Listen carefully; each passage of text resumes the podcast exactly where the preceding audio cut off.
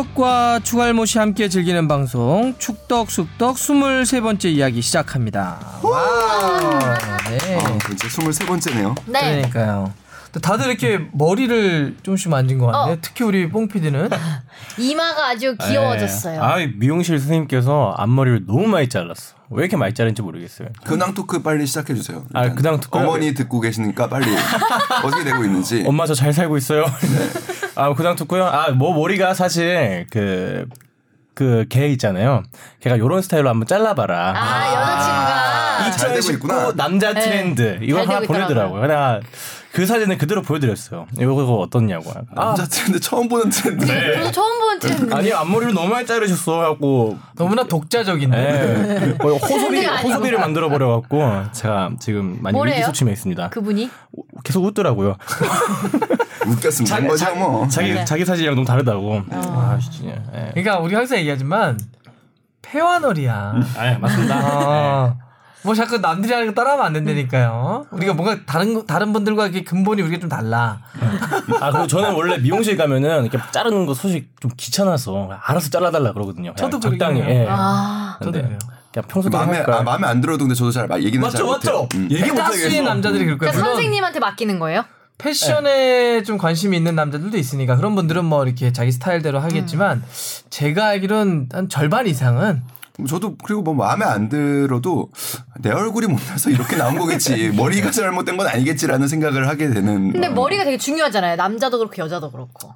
이게 중요한데 맞아. 이게 네. 잘안 그러니까 모르겠더라고 이게 저도 이렇게 가면 어떻게 하냐면 지난번에도 이 머리도 새로운 데로 자른 건데 원래 해주신 데는 그냥 알아서 해주시니까 근데 좀 바빠가지고 사무실 근처에서 했는데 어떻게 해주실까요 이러더라고 이렇게 해서 내가 예쁘게 해요 적당히 어, 적당히요 자른 지한 몇 달 정도 됐는데.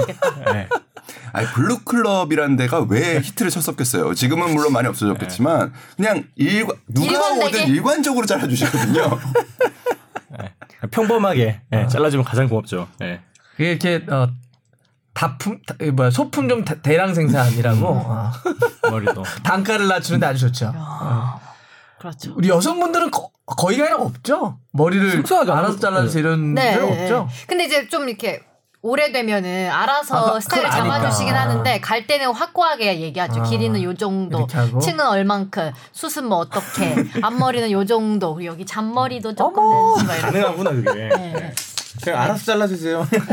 네. 옷도 비슷하잖아요 쇼핑하는 것도.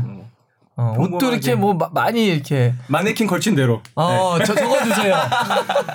마네킹에 걸쳐 있다는 거는 가장 미는 것일 것이다. 그렇지, 그렇지. 그거 완성돼 있는. 가장 무난하게. 주력 상품. 어, 리스크가 적다. 네. 어, 이런 이런 느낌도 근데 되고. 그럴 거면 그 한 착장을 사는 게 제일 안전한데 음. 거기서 하나만 사셔가지고 다른 데랑 매치하니까 이제 다른 아, 데랑 mix and match match. 예, mix match는 실패할 가능성이 예, 높다. 높다는 거죠. 예. 그래서 이제 대다수의 남자들이 실패를 안 하기 위해서 뭘 하냐면 조금이라도 이렇게 좀 디자인이 조금 독특하다든지 색깔이 들어가면 아니요 저는 그냥 무난한 거 주세요. 아유, 예. 흰색, 검정색, 회색 뭐 이렇게. 아, 무난한 거그 무늬 말고 무늬 없는 거 주세요. 무채색 참 좋죠. 무채색. 흰색, 검은색, 회색. 네. 그냥 그렇게 산답니다 저희가. 아, 그래- 파이팅 할게요. 그래서 머리를 그렇게 했다는 거죠. 예. 아, 뭐. 여자 친구분이 추천해준 헤어스타일. 잘 되고 여자친구는 있다. 아니고 아니 여자친구. 너무 썸을 오래 타는 것 같지 않아요? 그러게. 아이 아이 제썸 넘어왔지 뭐. 저 정도면. 뭐 제가 머리를 이렇게 잘라달라고 이런 정도면 뭐. 그러니까. 썸 너무 오래 타.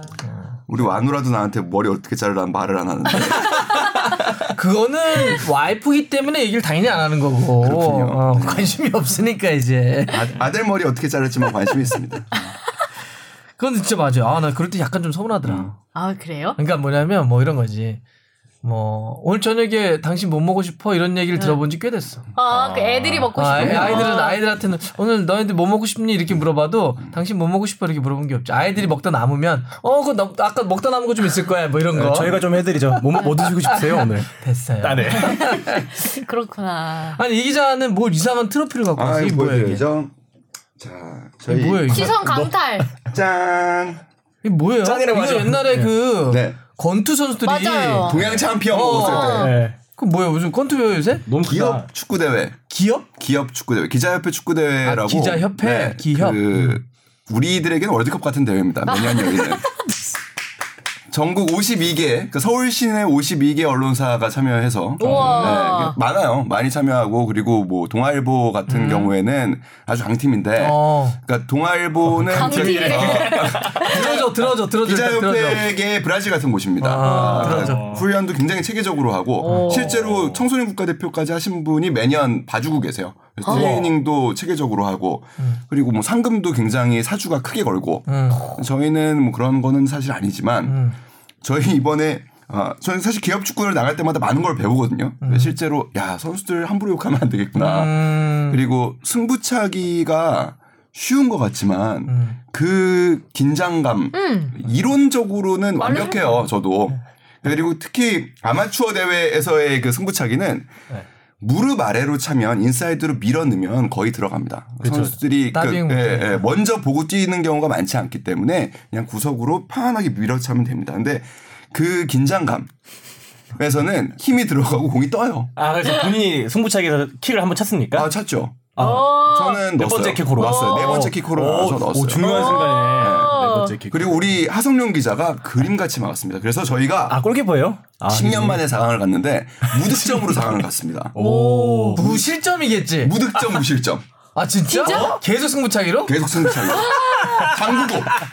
무조건 장구고. 어, 확실한 컨셉이 있었네. 템백. 어. 근데 처음에는 진짜 처음에는 최고다. 좀 놀리더라고요. 아, 쟤네 또 장군다, 또 장군다. 야, 쟤네 또 장군다. 그러더니 한 번, 두 번 이기니까 농담인데 기분 좋은 농담들이 막 나와요. 야, 옛날 저러- 스토크시티? 우승하겠네. 야, 쟤네 저러다 우승하는 거 아니야? 뭐 이런 얘기가 나오더니 근데 진 팀들을 중심으로 저희를 응원을 하기 시작합니다. 이제. 아, 우승- 차라리 니네가 이겨라. 어, 우승해라. 어. 우승하라. 동아일보가 지금 3연패를 했고 올해 4연패에 도전하는 해였거든요. 음. 한번 잡아봐라. 음. 근데 결국에는 저희가 4강에서 매경한테 잡히는 바람에 동아일보와의 결승전은 진행되지 아. 않았고 동아일보가 이제 4연패를 했죠. 그리고 어. 5연패에 잘하는구나. 내년에 도전을 하는데 동아일보 사주가 제가 알기로는 5연패를 할 경우 음. 선수단에 1억 원 포상금을 진짜? 진짜요? 어 그렇게 열심히 할 만하네. 할만하죠. 그건 네. 지나친 거 아니야? 근데 아무튼 동아일보는 굉장히 잘합니다. 그래서 이번에 무실점 우승을 했고요. 와. 아, 나는 근데 들려서 왜 계속 웃었냐면 이 기자들 어쨌든 모여서 하는 거잖아요. 지금 뭐 우리 이 기자가 좀 설명을 했는데 아, 역시 입축구야. 누가 들으면 무슨 진짜 뭐 대단한 대회 나가서 왕년에 내가 대단한 가서 플레이를 한 챔피언스 것처럼. 리그야 챔피언스 리그. 아, 내가 이네 번째 키코로 네, 이번 정도면 챔피언스리그 버은 거죠. 우리의 열기를. 우리의. 무슨 내년에 아, 근데 안 그래도. 이 기자님이 SNS에 약간 장문의 글로 이- 그 감에 그런 아게 진짜요? 있었더라고요. 예. SNS 해시태그-. 가까이서 보면 감히- 가관 다들. 아 근데 그 안에서 보면은 그러니까 모든 비극이 그렇지 않습니까? 가까이서 보면은 희극이고 좀 멀리서 보면은 좀 비극일 수도 있는데 아무튼 뭐 굉장히 재밌었고 그 동료애와 애사심이 이제 순간적으로 극대화되는데 왜 아. 이만한 게 없어요.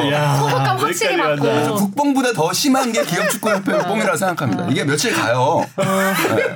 눈 감아도 생각나고. 아 진짜 이제 이제 안 나요 선배님? 아니 며칠 간다니까요. 이게 이거 왜 들고 오셨겠어요, 이거를. 그러니까 저 근육? 저 근거를. 근육통이 풀릴 때까지는 까지. 이게 가요. 아. 아무튼 SBS 화이팅! 10년 만에 4강을 달성한 다음에 SBS 화이팅! 선배 오면 또 물어보면 또. 넣었다 또 얘기하지. 성룡이가 주역이었어요.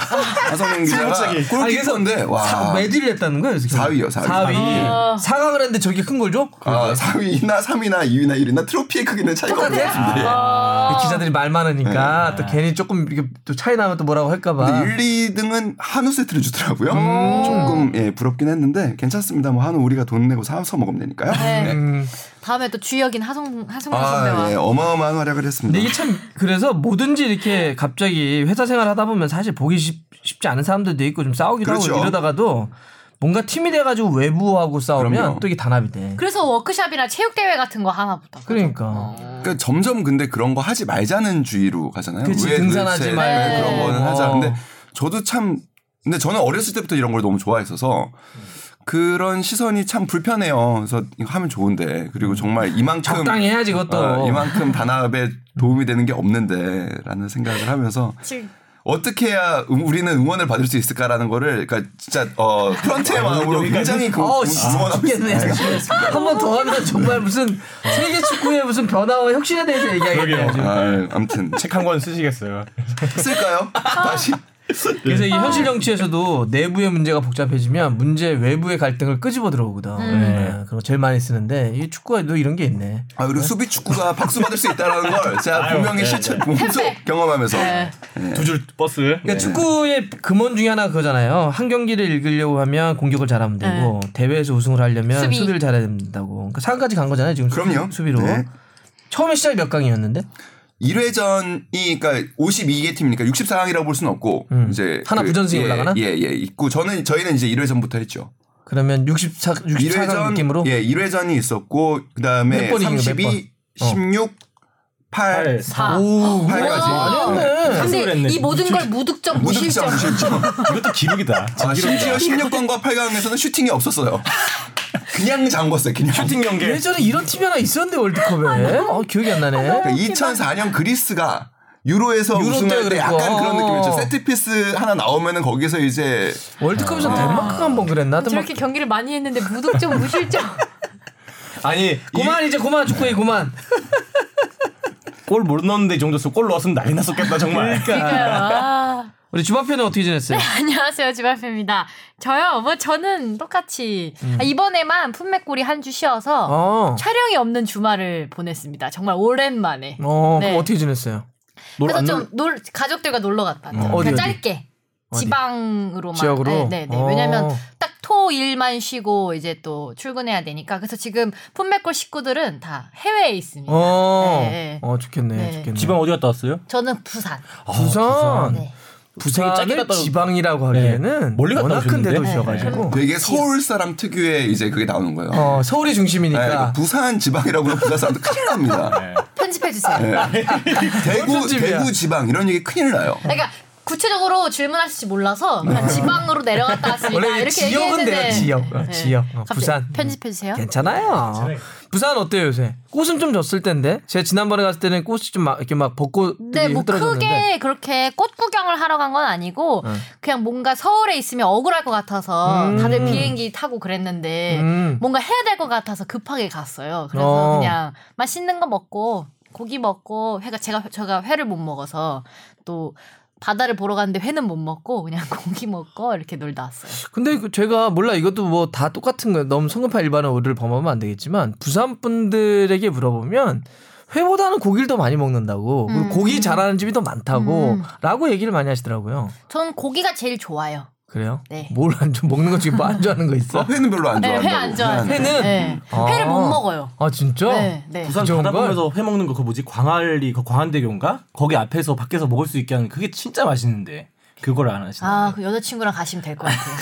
벌써 부산까지 멀리 아, 가기에는 미포항 쪽 아직 얘기하는 거군요. 아 부산 쪽에도 그렇게 있어요. 그러니까 아니 그러니까 아, 네. 부산에 있어 미포항이. 아 그거 그거 말씀하세요. 아, 나, 나 포항이래. 나 다른 뭐 포항 지역에 뭐가 있나 싶어. 오늘 편집할 거 많을 것 아니 같은데요? 아니. 아니 이런 거는 보- 대본해야죠. 그러니까. 자신의 미천을 드러내는 정. 가만히 있으면 중간은 가는데. 아 제가 오늘 머리가 아파갖고 아유 아유 띵하네. 제가 머리 잘라서 그런가 봐. 이, 2주인가? 2주 대 전에 갔을 때 부산 내려갔을 때 거기 한 친구가 추천해줘서 횟집을 갔는데 와 진짜 인생이 꼽는 횟집 중에 하나였어요. 진짜 맛있더라고요. 특히 이제 회도 맛있지만 이렇게 묵은지나 이런 거 오, 이렇게 따로 묵은지 주시는데 맛있겠다.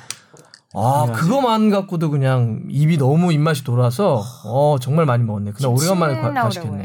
나오려고요. 네. 네. 자 좋습니다. 네. 자 그렇게 또 많은 또 일들이 있었군요.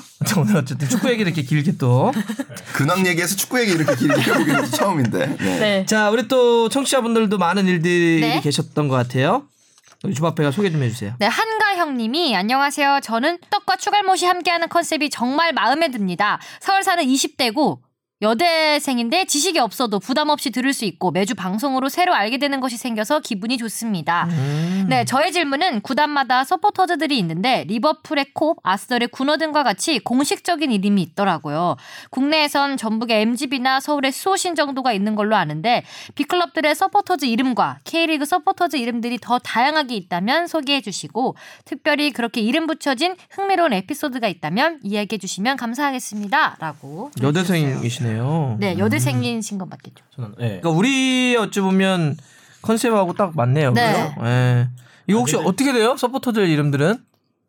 관심이 막 이제 생기시는 단계인 것 같아요. 그러니까 이런 네네. 분들이 많아졌으면 좋겠어요. 그리고 음. 이런 분들을 위해서 이런 분들이 이제 막 입문을 하셨을 때 영화나 책 같은 거 찾아보시면 참 좋아요. 영화. 예, 예. 그 이제 뭐 서포터가 어떻게 생겼는지 뭐 이런 관련된 음. 영화들도 많고 음. 그리고 요즘 뭐 넷플릭스 이런 데는 관련된 다큐멘터리 같은 죽어도 것도 썬더랜드. 네, 뭐 아, 그거 많이 잘 나오거든요. 저는 개인적으로 그런 거를 한번 언젠가 한번 만들어 보고 싶다라는 너무 꿈이 너무, 너무 잘 있는데.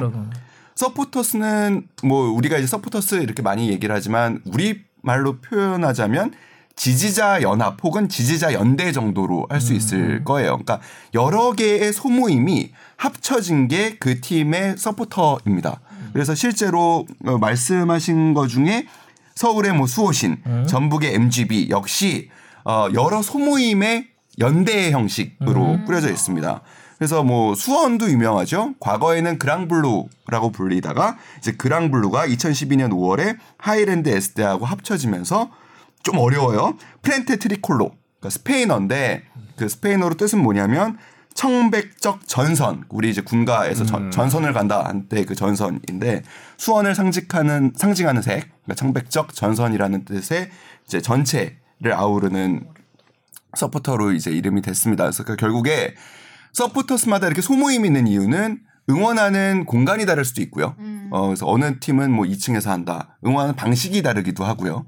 그리고 우리 이제 뭐 이런 서포터에 대해서 공부하시다 보면은 막 이제 듣게 되는 용어 중에 하나 뭐 울트라스 음. 뭐 이런 표현들 나오게 됩니다. 이제 울트라스라는 거는 뭐 경기장을 꾸미기 시작하는 이제 뭐 깃발도 흔들고 뭐 배너도 나오고 뭐 이런 여러 가지 문화들이 이 서포터스 문화 안에도 축구 문화만큼이나 다양하게 존재를 해요.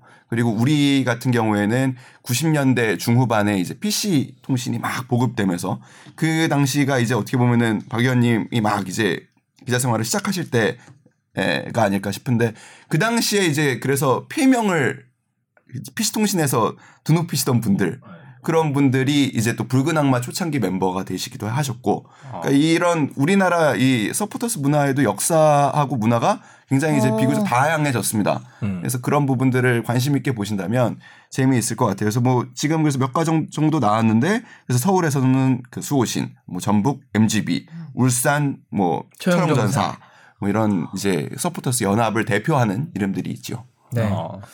뭐 이건 뭐 국내외가 다 비슷해요. 이런 이름들을 다 갖고 있어서 뭐 그냥 진짜 찾아보시면 참 재밌으실 텐데 뭐 예를 들어서 그 그렇게 많이 알려져 있진 않지만 잉글랜드 되게 유명한 거는 뉴캐슬 쪽에 가면 Toon Army라고 음. 해요. Toon Army라고 불리우는데 거기도 굉장히 열성적이고 지지도고 아주 굉장히 규모가 많죠. 팬클럽 이름 같네요. 그렇죠. 근데 이제 그런데 썬덜랜드 머플러 같은 거 잘못하고 가면 큰일 납니다. 제가 실제로 뉴캐슬 공항에서 한 15분 정도를 잡힌 적이 있어요. 어, 왜요? 썬더랜드 유니폼을 입고 있다는 이유. 아, 진짜요? 네.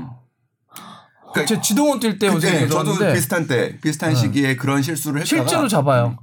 누가 잡아요? 그그 이제? 인터뷰를 하시잖아요. 그러니까 뉴- 공항을 하면 네. 인터뷰를 하고 들어가야 되잖아요. 아. 입국 수속을 입국이 아니지 입국 입국이 되잖아요. 말하는 들어가야. 되잖아요. 들어가야 되는데 그때 이제 약간 연세가 있으신 할머니께서 하셨는데 저는 근데 어쨌든 히드로를 갔다 가야 되잖아요. 근데 이미 영국은 들어와 있는데 뉴, 뉴캐스 공항에 들어가려고 하는데 할머니께서 너는 여기를 통과할 수 없다는 거예요. 그래서 너무 진지하게 해서 왜 그러냐? 나는 이미 내가 무슨 문제가 있냐? 그리고 영국에 몇 번을 와- 왔다. 그랬더니 아 너는 어쨌든 들어올 수가 없다. 계속 그러시는 거예요. 그래서 넌 안 돼, 어, 어쨌든. 너, 너안 된다. 그래서 왜 안 돼? 이유를 얘기를 해야 나도 무슨 뭘 하거나 아니면 돌아가고 뭘 할 거 아니냐 그랬더니 그렇게 한 10분 이상을 끄시더라고요. 그들이 하는 말이 너 옷을 그렇게 입고 여기를 들어올 생각을 하는 거냐 진짜. 그래서 딱 봤더니 썬더랜드 오신 거야.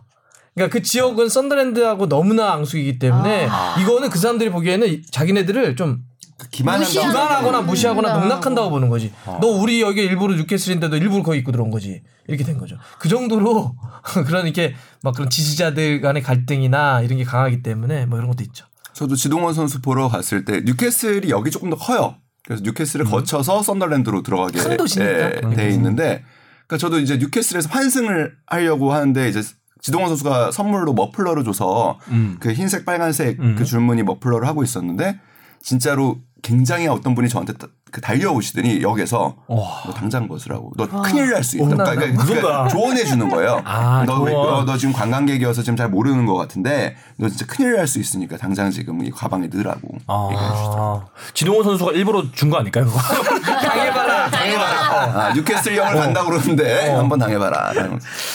그 저것도 있었어요. 저는 예전에 토트넘 화이트 하트레인 그러니까 지금 뽀개기 전에 예전 네. 거 옛- 예전 거 거죠. 이제 딱 들어갔는데 거기 이제 스타디움 투어를 하고 있는데 같이 간 친구가 그 전에 아스날에 아.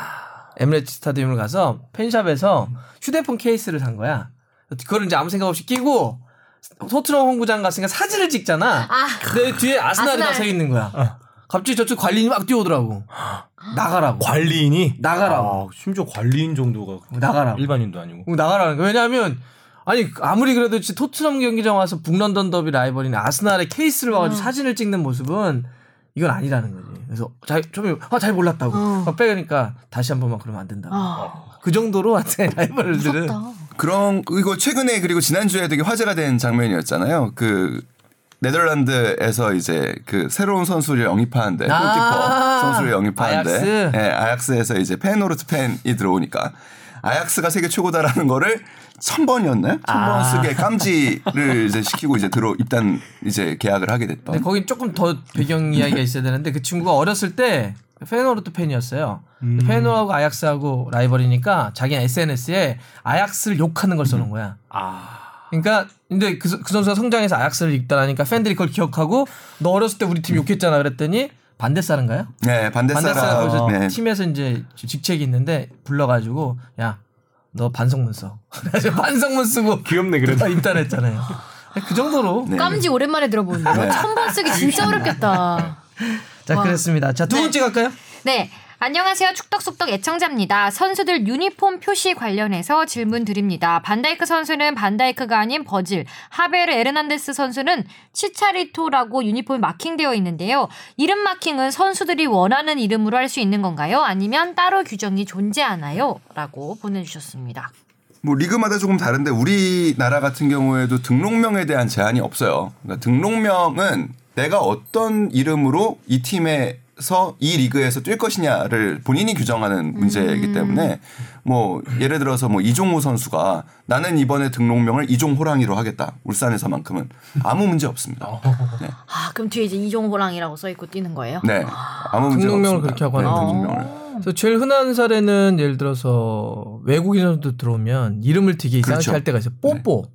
어? 어? 뽀뽀 이렇게 있었잖아요. 그때 휴지 이름? 같은데? 뽀- 뽀뽀 이러면 뽀뽀 이러면 사실 야 이름을 너무 오, 이상하게 뽀뽀 뛰어요! 막 어, 이렇게. 뽀뽀 뽀뽀로 하고 물론 이제 그 친구 아마 뭐뭐 포포 정도가 될 수는 있는데 네. 그 친구는 이제 그냥 우리말로 그냥 뽀뽀. 구단에서 야 너 뽀뽀로 하자.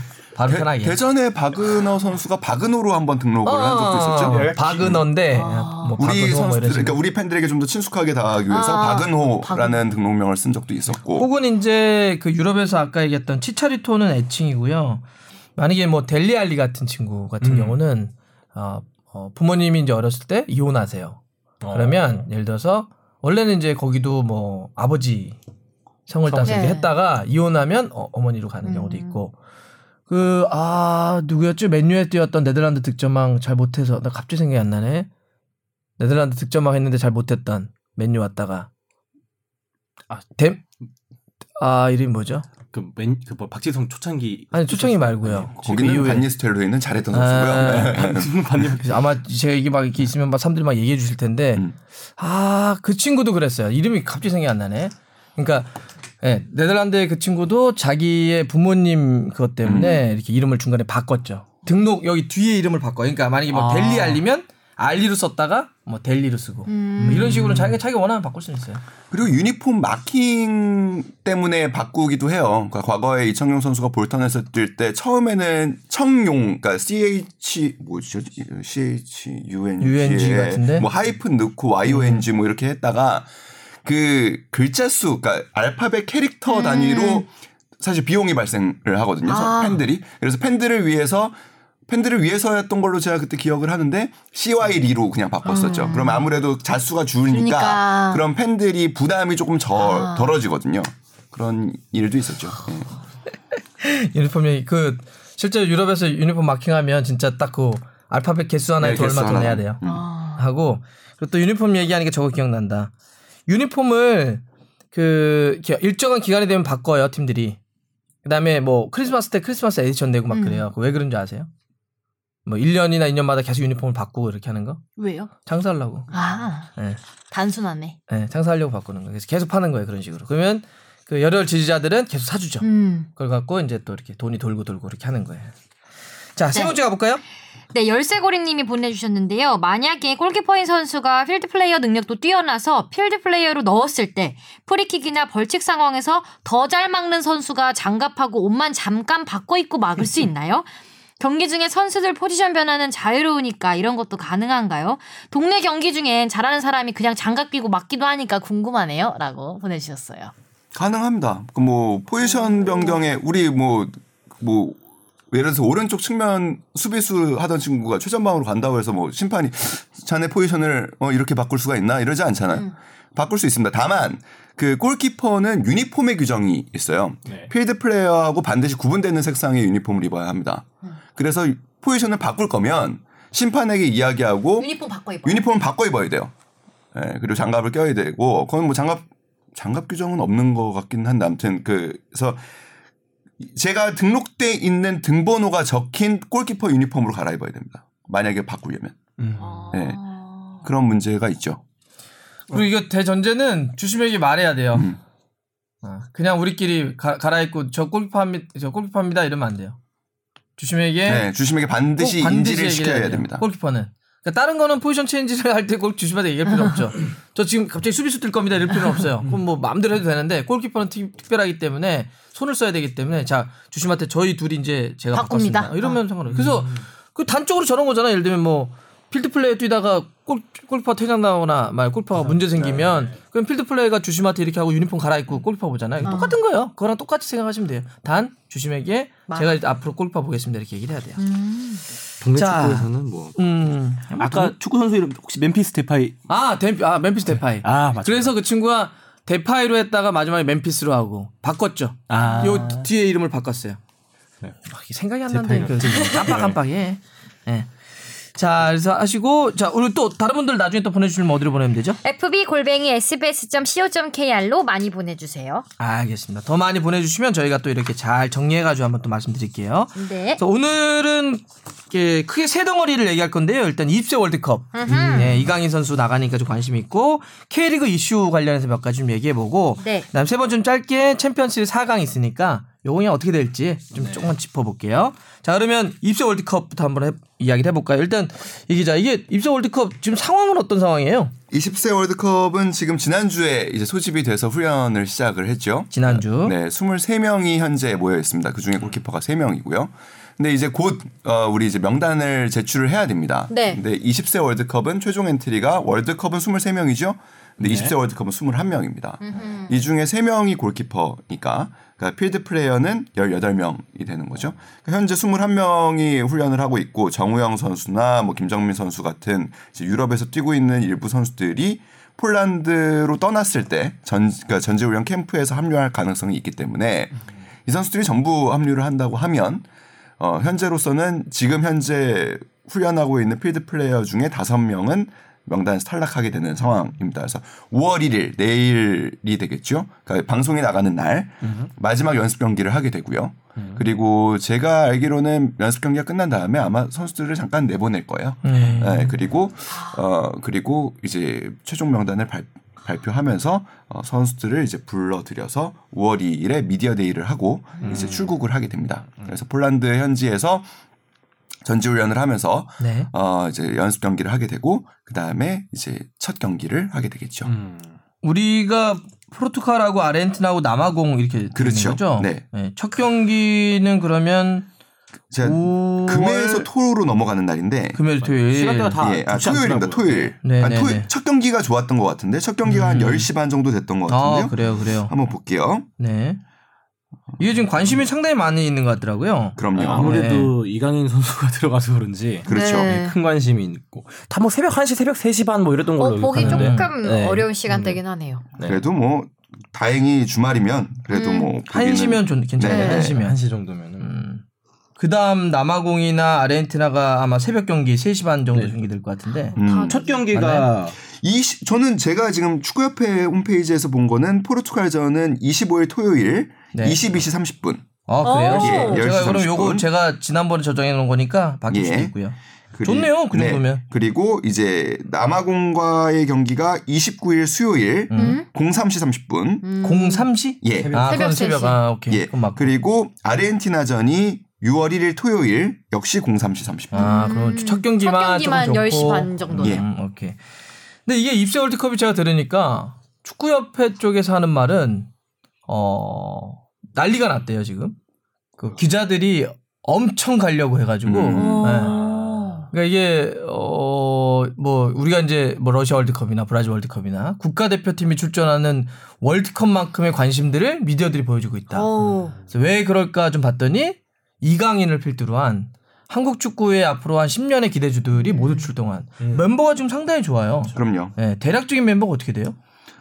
일단은 지금 사람들이 제일 관심이 있어 하는 거는 아무래도, 전방에 그렇죠. 좀 포장돼 있죠. 그래서 뭐 정우영 선수, 음. 바이에른 미네에서 뛰고 있고, 그다음에 조금 중원으로 밑으로 내려오면 김정민 선수, 음. 그리고 이강인, 유럽파 네. 그리고 이강인 선수가 조금 더 위에 포지션할 수 있는데 이 선수들이 실제로 A 대표팀, 그러니까 정우영 선수는 아직 뭐 호출은 받지 않았지만 A 대표팀에도 호출을 받았던 선수들이잖아요. 김정민 그죠? 그쵸. 이강인. 음. 그러니까 그러다 보니까 이 친구들에 대한 관심과 이미 팬덤이 생겨나 있는 상황에서 이 친구들이 어떻게 하는지를 사실 좀 보고 싶은 거죠. 그리고 우리는 아직까지는 붉은 유니폼을 입고 어떻게 뛰는지가 우리 팬들에게는 굉장히 중요한 부분입니다. 그래서 발렌시아에서 아무리 잘해도 우리 대표팀에서 잘했으면 하는 바람이 좀 있고 손흥민 선수 역시 마찬가지죠. 그러니까 토트넘에서 아무리 잘해도 맞아요. 월드 클래스로 돼도 우리 대표팀에서 좀 더 잘해줬으면 하는 바람이 있기 마련이거든요. 그러니까 그런 면에서 저는 뭐 여전히 그러니까 박지성 선수하고 차범근 선수하고의 비교가 되는 이유도 마찬가지라 생각해요. 그러니까 붉은 유니폼을 입고 얼마나 또 잘. 했냐. 그게 20세든 23세든 또 어, 대표팀이든 그런 점에서는 지금 이 대표팀에 대한 관심이 굉장히 뜨겁고요. 실제로 지난 주였죠. 이강인 선수가 처음 그 이제 파주에 입소하던 날 어, 거의 진짜 A 대표팀 그 취재하는 분위기 옷 이쁘게 왔- 입고 왔잖아요. 어, 예, 뭐, 그래서, 어, 뭐 일부 선수들이 얘기, 일부 진짜 형들이, 예, 두살 위의 형들인데, 네. 형들이 다 도열해서 기다리고 있더라고요. 네. 축구 잘하면 형이라고. 예, 축구 잘하면 형이다. 다 나와서 기다리고 예, 있는데요. 다 안아주고. 네. 예. 그- 그런 점은 사실 좀 보기 좋아 보여요. 음. 예. 이, 이강인 선수가 2년 전이었죠. 이제 우리 19세 대회, 파주에서 열렸던 19세 대회부터 해서 이 팀과 형들과 함께 했는데 굉장히 친하게 잘 지내요. 우리 형들도 이강인 선수를 굉장히 이뻐하고, 그러니까 좀 시샘을 할 만도 하잖아요. 그렇죠. 이 팀의 포커스가 이강인에게 맞춰져 있다라는 거는 사실 우리 지도자들이 보기에는 굉장히 싫어하는 현상입니다. 그러니까 팀의 초점이 한 선수에게 맞춰져 있는 상황. 그리고 그 선수도 굉장히 부담스러워하고 과거에 이런 거를 가장 싫어했고 힘들어했던 선수가 박주영 선수였어요. 청소년 대표 시절부터 계속 자신에게 스포트라이트 받는 거를 굉장히 부담스러워했고 동료들에게 미안해했었거든요. 근데 지금 대표팀은 그런 데서는 조금 자유로워 보여서 참 다행이고 아 세대도 좀 많이 바뀌었구나. 그러니까 그냥 형들이 그냥 자연스럽게 축구 잘하면 형이죠. 음, 뭐 강인이 형 오셨으니까 이제 나와야죠. 뭐 이런 얘기들을 기분 나쁘지 않게 한다라는 게 뭐 귀여워도 보이고 보기 좋아 보였습니다. 음. 또 정종용 감독의 스타일이 그렇죠. 예, 그 예를 들어서 뭐 훈련할 때 어, 요즘 노래 틀어놓고 아이들이 어, 네, 네, 막 맞아요. 자유롭게 막 뭐 하는 거에 대해서 전혀 터치하지 않고 예. 뭐 하여튼 이렇게 좀 요즘 친구들 이렇게 10대, 20대 이런 친구들이 편하게 운동하는 데 있어서 뭐 그런 거에 대해서는 전혀 터치하지 않는. 음. 그 대형 스피커를 이렇게 갖다 놨더라고요. 그러고서 그러니까 저희가 카메라들이 막 이렇게 있으니까 여기 괜찮으시겠어요? 그래서 그러시더라고요. 그래서 아 왜요? 그랬더니 시끄러울 텐데 그러시더라고요. 근데 정말 이렇게 굉장히 큰 음악을 그리고 또 이제 클럽에서 나오는 요즘 젊은 오. 친구들이 좋아하는 선곡이 클럽인가요? 선곡은 선수들이 한대요. 어, 아, 선수들이 성, 선곡을. 성다 알아서 음. 하는 거예요. 자기네들 듣고 싶은 노래. 아. 운동하면서 훈련하면서 우와. 그러니까 되게 좋아해요. 어. 이 전에도 그랬어요. 정종현 감독이 다른 팀을 이끌 때도 그렇게 좀 젊은 친구들이 우와. 자기네들을 좀 이해하는 감독이라고 생각하는 스타일이에요. 파주에 그런 사운드라니. 제가 놀러 갔을 때는 정말 소리가 숨도 쉬면 안 될 것 같은 그런 엄숙한 분위기에서 훈련을 뭐 구경했었는데. 조금 그렇죠. 네. 예. 그리고 훈련에 집중해야 된다라는 네. 또 그런 분위기. 네. 그렇게 갈 수도 있고 근데 이거는 뭐 어느 게 정답이다는 없겠지만 네. 근데 선수들이 뭐- 이렇게 젊은 친구들 같은 경우는 어린 친구들이니까 그렇게 음, 하는, 게 것도 예. 네. 그러니까 지난 대회, 그러니까 2017년 대회에서는 그래서 사실 DJ로 활동했던 송범근 선수가 음. 있었죠. 그러니까 신태용 아. 감독도 이런 거를 굉장히 즐기는 편이니까. 그러니까 이승우 선수하고 송범근 선수가 막 선곡해가지고 막 버스에서 음악 크게 틀고 오. 막 그런 뭐 일도 있었죠. 근데 사실 그런 거는 뭐 이렇게 네. 터치할 건 별로 없다고 봐요, 그죠? 뭐. 하는 건데. 뭐 스트레스도 풀릴 수도 있고. 그러니까. 예. 이게 우리 지금 사실 이강인, 뭐 정우영, 김정민 이렇게 유럽파를 이야기했지만 국내 쪽에 조영욱, 전세진, 전세진. 네. 엄원상 음. 좋은 재능들이 굉장히 많아서 거의 지금 이쪽 축구 내부 쪽의 이야기는 아마 근래 20세 월드컵 대표팀 중에 가장 가장 오. 센 조합이 아니냐 오. 이렇게까지도 얘기를 해요. 그리고 물론 또 과거로 넘어갔을 때는 어떻게 비교할지 모르겠지만 일단 근래 이렇게 봤을 때는 구성이나 뭐 유럽파의 어떤 강도나 이런 걸 봤을 땐 최근에 했던 20세 월드컵들 중에 제일 센 멤버 같다 이렇게 얘기를 해서 기대가 되게 크죠. 그래서 그 이강인 선수 수집된 날도 제가 갔었는데 어, 좋은 성적 내고 싶어요라고 그냥 처음에 그냥 담담하게 얘기를 하길래 제가 물어봤어요. 좋은 성적이라 하면 어느 정도 성적이 좋은 성적이냐 했더니 우승이 목표죠. 어. 어, 라고 얘기를 하는데 이, 2년 전 우승은 안 될 것 같은데. 그렇죠. 네. 2년 전에 이승우 선수도 한번 이렇게 머리에 SW라는 아. 거를 새기고 나왔었잖아요. 근데 그게 그 승우의 SW이기도 하고 결승전이 수원에서 열렸었어요. 그래서 수원에서 돌아오겠다라는 뜻이기도 했고 여섯 번을 이기면 우승을 해요. 그래서 여섯 번 이기겠다는 식스윈스의 또 줄임이라고 뭐 얘기 본인도 얘기하긴 했었는데 뭘 이렇게 하나 해가지고 말을 의미를 많이 담아. 아, 조금 더 중이병에서 벗어나려면 멀었죠. 그 친구는. 지금 최근에 스스스에도 우리 출연했었는데. 아 전화 연결했다. 아, 전화 네, 얘기했잖아요. 슈퍼코는 자기가 더 어울린다며. 뭐 이런 얘기도 하긴 방송실까지. 했었는데. 네. 그게 저는 좋아 보여요. 그러니까 20세 대표팀에 소집돼서 자연스럽게 우리의 목표는 이제 우승이다. 아, 라고 얘기할 수 있다라는 거는 조금 또 변한 현상인 것 같아요. 아, 과거에는 아, 일단 조별 리그 뭐 점선하게 얘기하는 게 우리의 이제 레토 아. 리그잖아요. 일단, 일단 1승 첫 경기 그리고 16강 통과를 목표로 하겠다라고 아. 하던 데에서 이제는 그랬네, 뭐, 맞아, 그랬네요. 네, 생각해 보니까. 당당하게 이제 우승을 이야기할 수 있다는 거. 이강인 선수 인터뷰를 들으면서는 확실히 어, 점점 더 우리 친구들이 방송이나 마이크, 카메라를 진짜 의식하지 않아요. 네. 않는구나. 정말 편하게 얘기하는구나. 말도 이렇게 뭐 방송이라고 해서 갑자기 국어책을 읽는 것처럼 음. 하지도 않고 그냥. 편하게. 예. 그리고 이강인 선수 특유의 약간 말투가 있던데. 일단. 일단 일단도 일단. 있지만 뭐 하면은 이런 표현을 써요. 어. 뭐 우리가 열심히 하면은 어. 제가 그 특징에서 바꿔드렸더니 뭐 아, 저는 뭐 열심히 하면은 뭐 감독님하고 열심히 뭐 하면은 뭐 이런, 이런 얘기 많이 하더라고요. 그래서 근데 어쨌든 참 편하게 얘기한다. 음. 어, 편하게 얘기한다 이런 걸 좀 느꼈고 근데 이렇게 조금 화려한 멤버들이 수비나 미드필더 쪽이 좀 많은데 수비는 조금 음, 덜 알려져 있는 이름들이다. 음. 라는 게 좀 있긴 있어요. 그런데 뭐 수비는 제가 봐서는 뭐 물론 재능 있는 선수들도 있- 있고 결국은 또 수- 조직력으로 조직력이죠. 되니까 네. 음. 철저하게 수비는 지금 제가 듣기로는 그 정종현 감독이 소집을 한 뒤에 가장 신금 신경을 쓰고 있는 부분도 수비 조직 능력. 음. 그럼요. 그리고 우리가 월드컵 예. 본선에서는 결국 수비니까. 그리고 애초에 지금 우리가 플랜을 짜고 있는 것도 그러니까 크게는 433 계열이죠. 그러니까 433, 4231과 352 이 두 가지 시스템을 지금 준비를 하고 있는데 일단은 수비를 두텁게 안정적으로 하고 역습을 하는 어, 방식. 왜 왜? 자꾸 템백이 생각. 아 템백. 자 기자협회 잊어. 아니야 아니야. 잘 이- 축구 모르는. 애들이야. 잊으면 안 돼. 잊으면 안 돼. 그거는 우리의 아니 우리는 수비를 튼튼하자고 하는데 갑자기 템백이 딱 자 너희가. 누구? 우리는 회사 대표. 우리는 회사 대표. 회사의 명예를 걸고. 대표해서. 어, 회사의 명예를 아, 걸고. 이게 막 뭐 상황 같은 데서 너희가 누구 국가 야, 대표? 네. 너희가 누구 회사 대표. 어벤져스네 멋있습니다. 어벤져스. 네. 예. 아, 근데 이번에 또 그냥 이- 어, 화제라고 할까요? 관심 모은 거는? 골키퍼가 예. 어그 오. 독일과 한국의 그 이중국적이죠. 이중국적을 하죠. 저 일단 한국말을 인터뷰를 보니까 아직은 좀 못하는 것 같고 다 독일어로 인터뷰를. 뭐 일단 뭐 외모도 화제였죠. 네. 네. 어. 멋있죠. 음. 키는 그- 그렇게 크진 않더라고요. 185cm 오, 정도. 어, 골키퍼 큰 치고는 어, 음. 훌륭하지 그래도 그 정도면. 근데 아무튼 그 이번에 서울하고의 연습 경기 때도 먼저 일단은 골키퍼 장갑을 꼈죠. 예. 그리고 아마 수원하고 내일 경기에서는 비공개로 이제 치러진다고 음. 하는데 그래서 조금 또 감독님께서 좀 바꾸실 생각도 있는 것 같아요. 그래서 음. 경쟁을 끝까지 일단은 좀 골키퍼 세 명 간에 경쟁을 할 것 같은데 굉장히 유쾌해 보였어요. 사실 좀 스타일도 그렇고 음. 어그 우리 과거에 또 한때 우리 골키퍼가 굉장한 경쟁을 하면서 각자의 개성이 뚜렷했던 시기가 있었잖아요. 대표적으로 이윤재, 그렇죠. 김명지죠. 음. 그렇죠.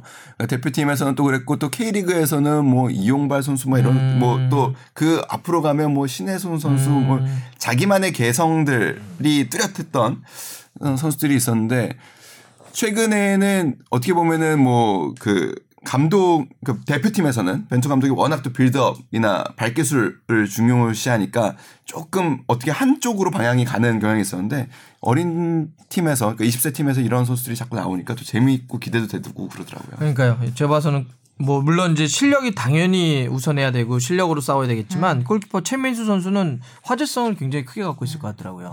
그래서 이번 이- 이스 월드컵은 사실 저는 웬만하면은 사실 뭐이 연령별 대회는 그렇게 결과에 대해서 막 얘기하진 않는데 이번에 좀 결과 좀 나왔으면 좋겠어요. 좀 결과 나왔으면 좋겠고 왜냐하면 워낙 지금 관심을 많이 모으는 팀이어서 결과도 어느 정도 탄력을 좀 받을 수 있을 것 같아서 약간의 좀 결과 좀 냈으면 좋겠고 그래서 한국 축구가 좀 힘을 받고 좀 네. 가는 분위기로 갔으면 좋겠습니다. 이 정도로 입시 월드컵 한번 정리해 보고요. 네. K리그 이슈로 한번 가보면 자 일단은 지난 9라운드 경기 결과 한번 조합해가 네, 포항과 수원의 경기는 1대 0으로 포항이 이겼고요. 제주와 상주의 경기는 3대 2로 상주가 이겼습니다. 강원과 대구의 경기는 대구가 2대 0으로 이겼고 인천과 성남의 경기는 0대 0 무승부. 전북과 서울의 경기는 2대 1로 전북이 이겼고요. 울산과 경남의 경기는 2대 0으로 울산이 이겼습니다. 네. 이 경기 일단은 어 가장 극적인 승부라고 한다면 전북과, 전북과 서울. 네. 네. 이거 정말 네. 엄청나게 극적이었는데 K리그를 대표하는 어떻게 보면은 이제 클래식 네. 더비로 자리 가- 잡아가는 것 같아요. 그- 그 과거에 이제 슈퍼 매치라고 하는 서울 이번 주에 있죠. 네, 서울과 서울과 수원에 이제 더비가 있었는데 어, 이제는 전설 더비, 전설 매치라고 하는 전북과 서울의 이제 경기가 어떻게 보면 K리그를 대표하는 이제 클래식 더비로 다 잡아가는 것 같은데 그거의 형성에는 제가 볼 때는 최강희 감독과 최용수 감독의 지략 대결이 최근 몇 년간 아주 치열하게 붙었던 그런 배경들이 좀 있는 것 같고 어, 이번 경기도 아주 재밌었죠. 네. 예, 이번 시즌 최고의 승부 중에 하나 아니었나라는 네. 생각이 듭니다. 음. 거의 막판에 진짜 네, 골이 거의 들어가지고 진- 추가 시간 추가 시간에 추가 시간 그 정도 거의 그 정도에. 그러니까 사실 서울이 그 알리바이프가 퇴장당하고. 퇴장당해가지고 네. 상당히 어려운 상황이었는데 이렇게 사실은 뭐 뒤집기가 쉽지가 않은데 그렇죠. 어 그걸 막 서로 막 서울도 따라가고 또막 네. 전북도 치고받고 막 그래가지고 이대리 나와버리니까 추가 시간도 굉장히 길게 주어졌죠. 네. 네네네. 그러니까 사실 서울 팬들 입장에서는 경기가 좀 어, 일찍 끝났다면 그래도 소중한 승점 1점을 딸수 있었을 텐데, 음. 예, 그리고 그렇게 끝났다면은 최용수 감독이 정말 진짜 기자회견장에서 정말 정말 재밌는 말들을 많이 쏟아냈을 것 같다라는 그 저는 사실 그거, 그거 보면서 기대를 좀 하고 있었거든요. 아 오늘 최용수 감독 무슨 얘기할까. 근데 아 마지막에 이제 실점을 하면서 네. 패배를 해서 최용수 감독도 약간은 톤이 다운된 예, 부분이 있었죠. 근데 여, 이 경기에서는 최근 뭐 다 포함을 해서 김신욱 선수가 네. 되게 잘하는데 그래서 약간 어떤 얘기가 나오냐면 김신욱 선수를 대표팀에 뽑는 건 어떠냐라고 하는 이야기는 있어요. 물론 요거는 뭐 찬반이 확실히 좀 갈리는 논쟁이긴 합니다. 어, 김신욱 선수의 활용법에 대한 이야기가 나온 지는 뭐 사실 너무나 오래된 이야기고, 근데 최근에 다시 나온 거는 조금 배경이 좀 달라요. 제가 보기에는. 그러니까 김신욱 선수가 있을 때 손흥민 선수가 더 빛을 볼 수 있지 않을까라는 약간의 그 맥락이 있는 흐름에서 다시 나온 이야기입니다. 과거에 김신욱 선수가 키가 큰 데에 비해서 그리고 헤딩 능력, 제공권 능력이 탁월한 데에 비해서 움직이면서 헤딩을 한다거나 점프를 해서 헤딩을 따내는 경우가 많지 않았어요. 근데 최근에 그 부분이 굉장히 좋아졌습니다. 최근에 지난해 말부터 그러니까 이동을 하면서 공을 찾아가면서 실제로 점프를 해서 헤딩을 따내는 경우가 굉장히 많습니다. 그러니까 그런 식으로 이제 이동까지 가능해진 유닛이라면 손흥민 선수의 부담 그리고 수비가 쏠리는 그러니까 김신욱 선수가 들어오는 것만으로도 수비 수들 입장에서는 심리적으로 굉장히 압박을 받게 돼 있거든요. 그러니까 뭔가를 균열을 내는 데에는 굉장히 적절한 조합이 아닐까. 그리고 그 기존에 원톱 전술을 쓸 때에서는 김신욱 선수의 롤이 지금 어, 벤투 감독의 성향과 맞지 않는 부분이 굉장히 큽니다.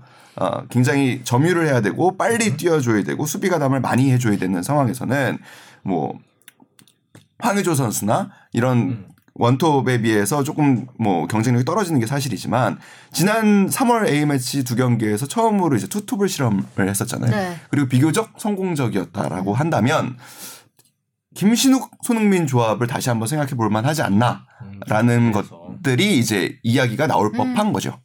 홍 PD는 어떻게 생각해요? 대표팀 발탁 문제에 대해서. 어, 저는 일단 대한민국 공격수 지금 아무래도 원톱에서 가장 맹활약을 보여주고 있는 황의조 선수가 있잖아요. 음. 그러면은 황의조 선수가 사실 언제 또 폼에 떨어질지도 모르고 또 부상을 당할 수도 있는데 그럼 그 이후에 차선책을 생각한다면은 저는 그 자리는 사실 저는 김신욱 선수가 좀 더 어울리지 않을까라는 생각은 있습니다. 뭐 그 자리에 지금 뭐 얘기 나오는 게 혹시 뭐 지동원 선수나 뭐 가끔씩 석현준 선수 얘기가 나오긴 하는데 저는 김신욱 선수가 그 다른 방금 전에 제가 말했던 선수에 비해서 능력이 떨어진다 생각하지 않고 오히려 다른 그런 선수들에 비해서 좀 더 스타일리시하게 또 새, 새로운 좀 바람을 넣어줄 수 있지 않을까 그런 생각 때문에 저는 김신욱 선수가 좋을 것 같지만 아 벤투 감독님이 과연 그런 스타일의 전술을 펼칠지는 좀 의문이 좀 드네요. 네. 관련 질문이 패스- 나왔었어요. 네. 관련 질문이 나왔어서 벤투 감독에게 질문이 음. 내렸을 때 벤투 감독의 대답은 특정 선수를 위한 전술을 짜지 않겠다라는 네. 얘기였어요. 그러니까 우리의 질문은 그 당시에 이제 조선일보 윤동빈 기자가 질문을 했었는데 어, 한마디로 손흥민이 계속 무- 막힐 수 있고 아시아 예선에서는 선수들이 다 내려설 텐데 그리고 손흥민에게 집중 수비가 될 텐데 이거를 깨려면 토트넘 봐라. 요렌테가 그러니까 해리케인이 있을 때보단 요렌테라는 이제 좀 약간의 타겟에 가까운 선수가 있을 때 손흥민 선수가 이 선수와의 거리를 유지를 해요. 떨어지는 게 아니라 투톱을 하면서. 굉장히 붙어 있으면서 이 친구로부터 파생되는 기회를 갖고 골을 많이 넣었었거든요. 이런 조합을 우리도 한번 생각해 볼 수 있지 않겠냐라는 질문을 했는데 특정 선수를 살리기 위한 전술은 짜지 않겠다라는 얘기를 했어요. 그러니까 완곡하게 안 쓰겠다라는 안 쓰겠다는 표현을 얘기지. 네. 거죠. 음. 아직까지는 별 생각이 없다 이런 거고. 어 김신욱 논쟁은 계속 이어질 거예요. 그리고 일단 이거의 키는 당연히 감독이 주고 네. 있는 거고 자기 축구에 음. 맞냐 안 맞냐가 중요한 거니까 이 논쟁은 김신욱이 잘하냐 못하냐고 별도의 문제로 감독이 자기 축구에 맞냐 안 맞냐 음. 논쟁이 먼저 돼야 되는데 일단 감독은 아직까지는 조금 적극적이진 않은 것 같고 근데 그걸 떼- 감독이 얘기를 떼어놓는다면 일반적으로는 어떤 논쟁 두 가지가 걸려 있냐면 하나는 김신욱 선수를 아까 얘기했던 것처럼 지금 어차피 원투펀치를 손흥민 황의조로 놓는 건 알겠어. 하지만 변화 카드가 없잖아. 음. 그러니 변화 카드로서 쪼커건 이런 거로 김신욱을 써봐가 첫 번째가 있는데 그거에 반대되는 논리는 뭐냐면 근데 김신욱이 들어가면 너무 단순해져 공격이 어. 단조로워져. 요두 가지가 하- 일단 요 하나 걸리는 거. 두 번째는 아시아 무대에서는 쓸- 쓸만하잖아. 아시아에서 그 높이를 누가 이겨? 음. 근데 또이 논리의 반대는 월드컵 야 우리가 월드컵 월드컵? 본선에서 성적 내려고 하는 거지 아시아 무대에서 성적 내려고 하는 건 아니잖아. 음. 아 유럽에 나가면 그 정도는 그렇게 뛰어난 저기 높이나 힘이 아니야. 그 정도의 힘과 높이는 유럽은 다 갖고 있어. 이런 식이 계속 걸리는 거예요. 음. 요거는 아마 계속 김 선수가 뛰는 한 음. 이 논쟁이 계속 될 겁니다. 근데 저는 김, 김신욱 선수를 굉장히 칭찬해주고 싶은 부분은 그러니까 손흥민 선수가 우리 계속 진화하고 있다라는 이야기를 하잖아요. 과- 과거에 이제 레버쿠젠 시절에 골을 많이 넣더라도 어, 동료를 이용하는 플레이가 없었다라는 이제 이야기를 받다가 지금은 뭐 엄청 예, 동료 주고 받으면서 골을 만들어내잖아요. 이렇게 한 단계 성장하듯이 김신욱 선수에게도 이런 그 노력. 예, 네. 물음표와 비판들이 계속 따라다녀요. 근데 김신욱 선수도 조금씩은 깨고 있어요. 분명히. 맞아요. 예. 자, 아, 죄송합니다. 괜찮습니다. 네. 네. 김신욱 선수 화이팅! 자, 화이팅! 공만하래. 죄송합니다. 김신욱 선수 지금 K리그에서 또 득점왕 경쟁을 하고 있으니까 초반에 네, 워낙. 네. 그것도 인정해야 될 것 같고 아마 이러면 벤투 감독이 저는 한번 불러서 보여줄 거라 봐요. 뛰기 한번 해볼 가능성도 있다고 한 봐요. 번쯤은 그럴만한 것 같습니다. 그러니까요. 자, 그 다음에 또 하나, 이건 사실 뭐 같은 전북 얘기긴 한데, 네. 또 요즘 화제가 되는 게 뭐냐면, 이것도 직접 물어봐가지고, 로페즈의 인터뷰가 나와가지고, 네. 귀하의 문제에 대해 직접 언급을 했어요. 끝나고도 또 물어봐가지고 또 저 이야기를 했단 말이에요. 경기 직후 인터뷰를 제가 또 봤었는데, 일단 전북에 뛰는 브라질 출신의 로페즈 선수에 대한 귀하 문제가 네. 예를 들어서 팬들이 얘기하고 있는 대구의 세징야의 귀하 문제까지 다 묶어가지고 귀하라고 하는 게 약간 이슈화 되고 있어요. 일단은 K리가 이런 귀하 선수가 있었나요? 우리 네. 그 발레리 사리체프라는 선수가 이제 최초의 귀하 선수인데요. 신의 음. 골키퍼. 손, 네, 음, 골키퍼 얘기했었죠. 선수죠. 네. 그 1980년대 후반에 소련의 최고의 골키퍼로 꼽혔는데 그 1991년에 이제 입국해서 그때 K리그 당시 최고의 골키퍼로 활약을 하고 그래서 그때 K리그에서 압도적인 활약으로 골문을 지킨 사리체프 때문에 외국인 골키퍼 금지 맞아요. 규정, 규정도 생겼다고 하더라고요. 골키퍼가 너무 뛰어나니까 저 팀의 상대로 골을 넣을 수가 없잖아. 네. 어. 하고 외국인 금지 골키 네. 그게 생겼대요. 근데 2000년에는 아예 국적을 바꿔서 이제 한국인이 됐고 팬들이 지어준 별명으로 이제 신의 손 이렇게 이름이 구리신. 씨인가요? 그죠? 구리신 씨였죠? 어. 네, 제가 알기로는 당시에 이제 LG 공간을 써야 네, 되니까. LG 어, 그때 그 구리 네. 쪽에 연습구장이 있다 그래가지고 아마 구리신 씨 썼을 거예요. 네. 그리고 이제 이후에도 이제 2000년대에서 수원과 성남에서 활약한 공격수 데니스 선수가 이제 에이전트의 성신 이 씨와 소속 구단의 연고지를 이름 삼아서 귀화해서 이성남 이렇게 됐고요. 98년 포항에서 K리그 생활을 시작한 이사빅 선수도 사빅. 이제 크로아티아 출신 귀화 선수입니다. 네, 이사빅. 이사빅은 한국말 진짜 잘했어요. 어, 사투리도 많이 하고. 좀 계열이 달라요. 그러니까 지금 그 주합회가 언급하는 선수들은 다 일반 귀화입니다. 음. 그러니까 우리나라에 맞아요. 오래 거주를 해서 우리 문화에 완벽히 음. 적응을 해서 우리 국적을 따낸 경우고 특별 귀화가 또 있죠. 예, 특별 귀화는 이제 뭐냐면 이제 체육 혹은 이제 예능인들에게 음. 이 친구들의 기량이 워낙 우리나라 국익에 도움이 될 거라 생각을 하니까 추천을 해서 그걸 이제 법무부에서 심사를 음. 해가지고 이제 귀화를 하게 하는 경우인데 일반적인 조건을 충족하지 않아도 특별히 그렇죠. 귀화를 해주겠다. 재능이 뛰어나기 때문에 네, 두 종류래. 그러니까 우리 국익에 도움이 음. 된다라는 판단을 해야 되는 부분입니다. 그래서 어, 이 사례가 없습니다 우리나라에. 네. 그러니까 아. 잠깐만요. 그러면 네. 그 귀화 조건에 대해서 주법회가 정리해 놓은 게 있다면 그 네. 정리를 좀 네, 네. 규정을 듣고 한번 얘기를 해보자. 귀화에는 이제 일반 귀화와 특별 귀화가 있는데요. 일반 귀화는 일단 만 5년의 거주 기간을 만 채워야 5년. 하고 생계 유지 능력 그리고 대한민국 국민으로서의 기본 소양 등 그런 여러 요소를 여러 요소를 복합적으로 따진대요. 우리의 역사나 말이나 이런 거를 테스트해 네. 보겠네요. 근데 특별 귀화는 그냥 그런 거 없이 특정 분야에서 우수한 능력을 가져서 국익에 도움이 될 것으로 판단되면 이루어진다고 합니다. 아. 네, 근데 지금 이제 제가 말씀드린 선수들은 다 일반 귀화로 된 선수들이고 음. 아직까지 특별 귀화로 된 선수는 없어요. 그러니까 로페즈 지- 선수도 아직 지금 로페즈나 만약에 세징야 같은 경우는 한다면 당연히 특별 특별 귀화에. 대한 논쟁인 네. 거잖아요, 그죠? 네 거주 기간이 아직 안 채워졌다고 그러기도 하더라고요. 하고 어, 로페즈는 한국말을 못 해요. 음, 전혀 못 해요. 네. 제가 봐도 지난번 인터뷰하는 거 보니까 귀하라고 하는 단어는 아는 것 같더라고요. 음. 막 한국말을 통역을 하기 전에 귀하 그랬더니 웃더라고. 귀하 듣더니 막 웃더라고. 하도 귀하를 많이 들어서. 근데 한국말을 하지 못하는 것 같더라고요. 그 전례가 없었던 건 아니에요. 그러니까 과거 최강희 감독 시절에 애닝요에. 대해서 이제 특별 귀화 신청을 음. 하려고 해서 축구협회가 대한체육회에 추천을 이제 했고 그 이제 프로세스가 진행이 됐죠. 근데 대한체육회에서 그 뭐가 뭐, 뭐 reject 까, 그러니까 까였어요 아무튼. 음. 예.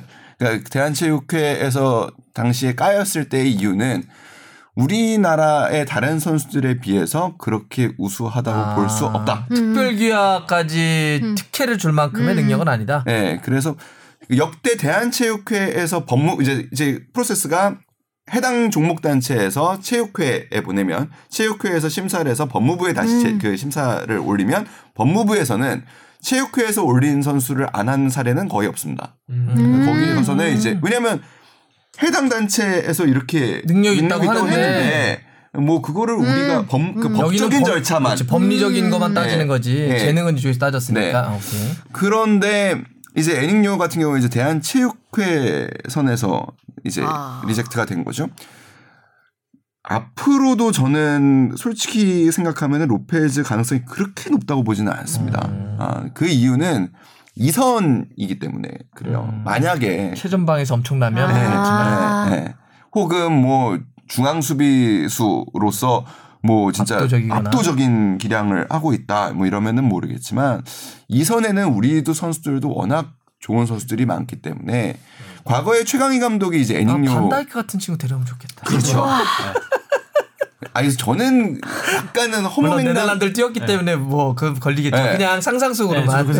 허무맹랑한 꿈일지는 모르겠지만 그 동굴아파 어. 그 이제 동굴아파. 동굴아파 동굴아파. 동굴아파의 체격이 좋은 선수들을 일찌감치 좀 이렇게 음. 영입을 해서 이제 우리 월드컵에서 두각을 나타내는 또 팀들이 있잖아요. 크로아티아 이런 세르비아 이런 쪽에 선수들을 일찌감치 중앙 수비수로 키우는 것도 어, 방법이 될 수 있지 않을까라는 생각을 하는데 아무튼 뭐 중앙 수비수 얘기하고 있으니까 중앙 수비수 국가대표를 뛰었던 김영일 선수가 저때 전화를 김영일 선수 요즘에 열심히 활동하더라고요. 그러니까요. 고할래 하면서 아니 근데 되게 좋아 보여요. 아, 열심히 하더라고요. 네, 선수가 이렇게 또 새로운 도전을 음. 하고 갑자기 예, 김영일 남아공 월드컵 때 참 예, 재밌게 못 봤었는데 뛰었죠. 못 뛰었지만 못 뛰었죠. 아, 월드컵 멤버예요. 벤치만 지켰죠. 아 근데 되게 참 좋은 전화 친구예요 개인적으로 저 저도 좋아하는 친구예요. 뭐 또 김영일 얘기 이렇게 길게 해요. 전화 왔길래 네, 김영일 선수 아무튼 뭐 DM도 가끔 예.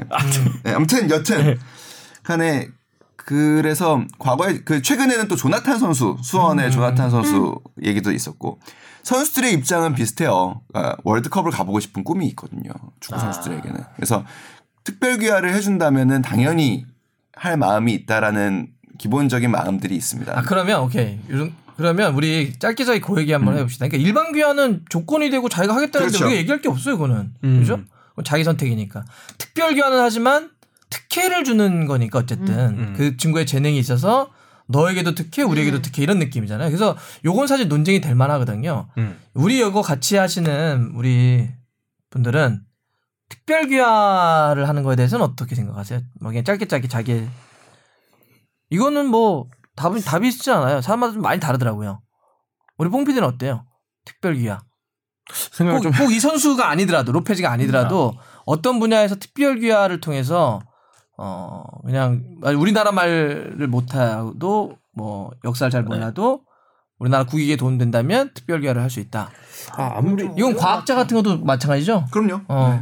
아 저는 아무리 특별 기화라고 해도 기본적인 좀 그 우리나라를 사랑하는 마음은 있어야 되지 않을까라는 게 있고 어 그래갖고 이런 선수들이 만약에 그런 말도 있더라고. 이번에 로페즈 선수가 기여한다고 하니까 아 결국 뭐 우리나라에서 특혜 보려고 하는 거 아니야 돈 벌려고 그냥 그러는 거 아니냐라는 얘기도 있더라고요. 그래서 그런 얘기를 그런 불식을 좀 잠재우기 위해서는 로페즈 선수가 물론 축구 선수로서 뛰어난 것도 있지만 그만큼 나는 한국 선수로서 좀 더 자긍심을 갖고 뛰고 싶다는 걸 좀 더 확실하게 어필을 하고 또 거기에 대한 검증도 확실하게 필요하지 않나 뭐 그 정도 생각은 있습니다. 음. 네. 주바편은 어때요? 저도 뭐 특별기아 자체가 다른 조건을 제치고 일단 능력이 우수하면 국익에 도움이 될 거라고 판단해서 특별 기여를 시키는 거잖아요. 그러, 그렇게 해서 국익에 도움되는 것도 물론 좋지만 기본적으로는 그래도 우리나라를 사랑하는 마음과 또 만약에 귀화했을 경우 국가대표가 될 수도 있는데 어쨌든 그럴 거면 더욱더 아, 아까 회사 대표 이것만 하나라도 이렇게 소속감이 생기고 하는데 국가대표까지 뛸 가능성이 있다면 기본적으로 그래도 우리나라에 대한 문화나 이런 기본적인 소양 이런 건 좀 갖추는 게 낫지 않을까 싶습니다. 여기도 깜지 좀 써야 되고 독도는 우리 땅 천 번 쓰고. 네. 우리 어떻게 기자는? 저는 일단은 그 크게 세 가지 음. 키워드가 떠올랐어요. 지금 이렇게 두 분 말씀 들으면서 그러니까 애국심, 그다음 돈, 그다음 꿈 음. 이렇게 세 가지가 생각이 났는데 돈부터 생각을 하자면 귀- 특별 귀화가 돈을 버는데 그렇게 큰 도움은 되지 않습니다. 제 생각에는 오히려 어 우리 능력을 충분히 발휘해서 중동이나 중국이나 음. 어, K리그를 가는 게 그게 조나탄 선수가 택한 길이죠. 음. 근데 조나탄 선수도 귀화를 원했던 이유는 본인의 꿈 때문이에요. 그러니까 월드컵. 월드컵. 음. 월드컵을 브라질 대표로 나가는 거는 사실상 어렵기 때문에 음. 내가 이 정도 기량에서는 대한민국 국가대표로서는 경쟁력이 있다라고 생각을 해서 만약에 대한체육회, 대한축구협회, 법무부에서 나를 한국인으로 받아들여 준다면 나는 중국 가는 거, 뭐 중동 가는 거, 돈다 아. 포기하고 나는 그럼 남겠다라는 얘기를 했던 거예요. 음. 그런 부분에서는 제가 볼 때는 로페즈 선수도 비슷한 마음일 거라 생각해요. 음. 어, 그럼 돈과 꿈에 대한 거는 어느 정도 해결이 됐다라는 생각이 좀 들고 저는 그 선수들의 꿈을 굉장히 높게 생각합니다. 어, 월드컵을 나가고 싶은 꿈. 애국심이라는 부분인데 이제 나라를 사랑하는 마음. 그 선수들에게 어떤 수준의 애국심을 주- 그 음. 기대할 수 있는가. 이게 참 어려워요. 그러니까 맞아요. 어, 예. 음. 수치하기도 어려워. 맞아 수치하기도 그리고- 어렵고. 저도 이거 이 얘기를 한번 그 회사 입사할 때 한 이야기인데 저도 이제 SBS에 이제 처음 어, 경력직으로 입사를 했거든요. SBS의 문화, 어, 역사 이런 건 잘 모릅니다. 맞아. 음. 어, 경력으로 오면은 모든 게 낯설고요. 음. 음. 어, 아뭐 약간 그, 그 그분들의 그런 의도가 있지 않았음에도 불구하고 난 좀 다른가? 음. 난좀뭐 음. 왜난 여기에 바로 녹아들 수가 없네. 음. 그분들이 해온 시간과 역사와 이런 것들에 넘을 수 없는 벽들이 분명히 존재하기 때문에 순식간에 하나가 될 수는 없어요. 음. 그렇지만 그 생각을 했어요. 저 역시 회사가 어려운 상황에 뭐 놓인다거나 회사가 어떤 뭐 당장에 뭐 성과를 내야 되는 일이 있으면 몸을 바쳐서 열심히 할 자세는 돼 있다라고 생각을 했거든요. 저는 그게 하나의 애사심이고 애국심일 수 있다 생각해요. 이 선수들이 경기에 국가대표로서 태극마크를 달고 경기에 나섰을 때 애국가를 모를 수 있어요. 어, 그리고 한국 문화를 잘 모를 수 있어요. 하지만 우리 선수들이 예를 들어서 이승우 선수가 뭐 어떤 선수하고 크게 몸싸움을 해가지고 지금 시비가 붙은 상황에서 아 나는 좀뭐난 브라질 출신이니까 뭐 이러면서 어 뒤로 물러설 거냐 아닐 거라고 봅니다. 아 그러니까 그런 팀을 사랑하는 마음이 또 하나의 애국심일 수도 있다라고 저는 생각해요. 꼭 우리 역사를 잘 알고 우리 아, 문화를 잘 알아야지만 애국자인가 음. 아, 라는 부분에 대해서는 조금은 어, 마음을 열고 볼 필요도 있지 않나라는 생각을 합니다. 다만 일관적이어야 되거든요. 그러니까 다른 종목에서 우리 특별 기화를 한 사례들을 보면 우리 국가 대표 선수들 기존의 선수들보다 월등한 기량을 갖고 있습니다. 음. 그래서 우리 대표팀 기량에 분명한 도움이 된다라는 거를 해당 종목 단체들이 설명을 해서 입증을 해낸 사례들입니다. 대부분. 그게 가능할까에 대해서는 약간은 의문이 남는 네. 상황입니다. 그 예를 들면 프랑스가 선거철이나 축구 쪽에 음. 정치에 개입하면 어떤 얘기를 하냐면 이제 어떤 정치적 집단 쪽에서 그런 얘기를 해요. 현재 프랑스 대표팀은 진정한 프랑스 대표팀이 아니다. 아, 그 구성방에서 많이 예, 얘기하죠. 왜냐하면 프랑스의 현재 구성원들이 네. 선수들이 다 이제 좀 이민자. 다- 이민자들의 후세 후예고 뭐 이러기 때문에 뭐 그런 얘기를 해요. 사실 이거는 그 프랑스의 당연히 소수 의견일 수밖에 없는 게 프랑스의 어느 국가가 단일 민족인 데가 있나요? 수많은 전쟁을 했고 거기도 왔다 갔다 다 했고 그런 것처럼 음 우리도 사실은 이제 우리는 그 단일 민족이라고 하는 그 이데올로기가 굉장히 오래 지배왔던 곳이기 때문에 아직도 이렇게 다른 민족 요즘은 이제 굉장히 많이 뭐 많이 깨지고 실제 현실적으로도 주위에 굉장히 많은 분들이 더불어서 함께 살아가는 세상이 됐지만 그래도 여, 여전히 우리의 이렇게 잠재의식 속에서는 단일 민족에 대한 프레임이 돌아가고 있어요. 음, 그렇죠. 그래서 어떤 귀하나 이런 얘기를 할 때 약간 좀 어색해 하세요. 음. 아, 귀하 선수가 우리 대표 팀 좀 어색해. 음. 이런 심리적인 좀 어색함이 있는데 저는 어쨌든 지금 우리 이미 뭐 우리나라 매, 매, 어, 굉장히 많이 들어와 계시죠. 네. 그리고 뭐 우리도 다 이렇게 있잖아요. 엉덩이에 몽고 반점 있고 다 있잖아요. 다 이렇게 우리도 이제 이렇게 살아가고 있는 거니까 그런 건 좀 열어야 되겠다는 거는 저도 전제인데 근데 한 가지는 어떤 팀이든지 아이덴티티는 있어요. 음. 그러니까 어, 프로팀이면 프로팀은 프로팀 우리 지역과 우리 프로팀으로서의 우리 팀이잖아요. 음. 대표팀은 대표팀으로서 우리 팀이면 그거는 대표팀의 아이덴티티는 저는 당연히 국가대표라고 봐요. 음. 우리가 대한민국 대표팀을 왜 응원해요? 대한민국이니까. 그러면 최소한 대한민국의 대표팀을 뛰려고 할 때는 아까 그- 예를 들면 이 선수가 어- 뭐 다른 뭐 저기 나라에서 왔고 부모님이 뭐 어- 어디건 간에 그냥 한국에서 이렇게 녹아들어서 그냥 한국이라고 하면 전혀 문제 없어요. 일반 귀화했다면 좀 문제가 없는데 이렇게 만약에 그러니까 우리가 동질성을 느낄 수 있는 게 없으면 음. 팀의 팀의 아이덴티티가 없잖아. 이 친구는 기술자로만 들어온 거야. 음. 근데 대표팀을 그러니까 프로팀은 기술자로만 들어와도 돼요. 프로팀은 잘 싸우려고 하는 게 목적이니까. 그럼 난 이 팀이 우리 팀이 강해졌으면 좋으니까. 근데 국가대표팀은 아이덴티티가 좀 그냥 충돌할 수 있다고 봐요. 그냥 그래도 내가 응원하는 건 우리 대표팀이니까 못해도 우리 대표. 왜냐면 국, 우리 내가 어- 국적을 바꿀 수 없는 귀하면 되나 내가? 어쨌든 기본적으로 바꿀 수 없는 거기 때문에 근데 특별 귀화를 해버리게 되면 이 친구는 이 프로젝트 끝나면 아마 또 나가 그럴 수 있죠. 수도 있어요. 실제로 지금 그 평창 올림픽을 준비하면서 많은 선수들이 아, 있었다. 특별기아 선수를 했는데 지금 현재 세계 선수권이 열리고 있어요. 근데 여전히 우리 국가대표로서 열심히 하고 있는 골키퍼 맷달튼 이런 선수들이 있는가 하면 공격수 중에 일부 선수들은 이제 태극 마크를 반납한 경우도 아. 있습니다. 아. 아. 근데 일단은 요 부분에 관련해서는 그 넷플릭스의 레블레라는 다큐멘터리가 있습니다. 이- 음, 프랑스 네, 대표팀을 프랑스 레블레라고 하죠. 어, 대표팀의 이제 극우 정 아까 이제 박무성 의원님이 얘기한 그 극우 정당들의 프레임 아니 경기 전에 국가가 나오는데 지단은 왜 우리 국가를 안 부르지? 여기서부터 문제가 시작이 되거든요. 한번 보시면 되게 재밌을 거라는 생각이 들고 재밌어요. 우리도 필요한 네, 실제- 논쟁과 네. 고민이죠. 실제로 98 월드컵과 2000 그 유로 2000의 우승이 프랑스 사회에 미친 영향이 굉장히 큽니다. 사회 통합적으로. 그래서 그런 생각이 들고 어 기술자 얘기하셨는데 이민의 가장 저는 보편적인 방법 중에 하나가 기술 이민입니다.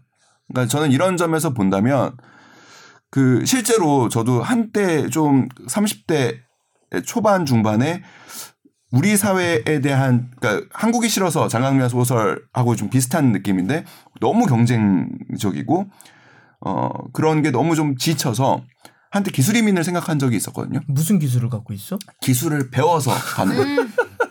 그러니까 우리가 그러니까 우리가 이수 이 어느 그러니까 특정한 그러니까 사회적으로 그리고 복지적으로 어 발전한 나라에 우리가 가려면 기술 이민밖에 없어요. 음. 어, 그런 부분에서 생각을 한번 해봤었어요.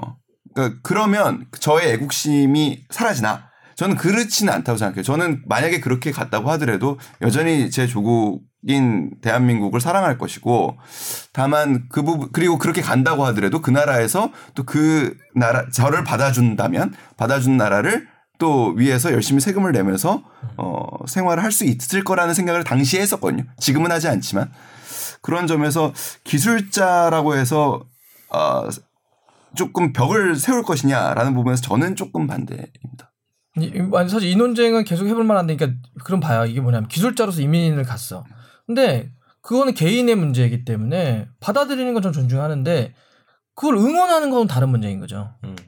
그러니까 저는 요 포인트를 얘기하는 거고, 그러니까 아이덴티티를 얘기하는 거예요. 내가 대표팀을 응원하는 아이덴티티 문제. 근데 요거는 이 정도로만 하죠. 네. 네. 왜냐하면 제가 지금 네, 늦- 다음 늦죠. 방송이 늦습니다 지금. 네. 그러면 챔스 4강 1차전인데 여기 짧게만 요거는 그냥 가봅시다. 토트넘 아약스. 네, 1차전입니다. 요거 토트넘 손흥민 못 나와요. 맞아 1차전 못 네, 나오죠. 지쳐 있습니다. 아약스는 젊은데 지난 주말 경기를 빼줬네. 네덜란드 리그에서 이 아, 경기 진짜요? 집중하라고 해 빼줬어요. 일정을. 그러면 그 아약스 어떨 것 같아요? 하나 우리 집 둘. 앞에. 아약스. 아약스 우리 뽕 PD. 아니, 무승부 봅니다. 지금 아직 아직 무슨 뭐 그래도 갑자기 새로운 정보가 들어왔어. 그래서 혼란. 아이, 전 토트넘. 토트넘. 네. 지금 뭐 하여튼 그런 상황이고 토트넘 시소코는 돌아왔다 고 그러더라고요. 훈련에. 아, 진짜? 어, 다행이네, 그래도. 돌아왔다 그러고 바르셀로나 리버풀은 어떨까요? 바르셀로나 홈입니다. 이거는 제가 봐서는 메시와 반다이크 싸움이에요. 저는 역배 갑니다. 정말 역배. 대박 대 역배. 리버풀 네. 그래요? 리오 무승부. 어 진짜? 음. 저는 바르셀로나. 저도 바르셀로나. 리버풀입니다. 아 내가 얘기하면 안 되나? 나- 네. 야 이, 아 기대되는데. 이거 아니 너무 재밌을 것 같아 두 경기가. 아 그리고 진짜 이거 만약에 토트넘이 결승 가면 SBS는 뭐 현장 갑니까 이거 마드리드? 어떻게 아 나오고 있나요? 모르겠어요. 가야 되지 않나 이거? 사나요? 네, 모르겠어요. 아니, 그러니까 저희는 이제 아, 보도권은 중계권? 아니, 보도권은 갖고 있기 때문에 이게 지금 조합 얘기한 건. 아마 중계권 네, 얘기한 거고 한? 경기 딱 사는 네. 그거. 근데 이거는 하나요? 와 진짜 아니 그냥 아니더라도 한번. 네. 응. 오, 결승 대박이다. 가고 이러면 왠지. 그러니까 누구랑 붙어 누가 누구랑 붙어도 대단한 승부잖아. 바르셀로나가 그쵸. 리버풀이건. 네. 근데 아약스가 올라갈 수도 있어요 지금 네. 분위기는. 자 알겠습니다. 그러면 오늘 이 정도로 한번 정리를 해볼게요. 자 그럼 제가 또 다음 주는 영국 출장 때문에 일정을 좀 잡아보긴 해야 되는데 네. 네, 해가지고 또 저희 만나지 못하면 또 다른 분들과 함께 또 할 수 있도록 하겠습니다. 자 그러면 축덕과 축을모시 함께 즐기는 방송 축덕 숙덕 23번째 이야기 마무리하겠습니다. 고맙습니다. 고맙습니다. 고맙습니다. 고맙습니다.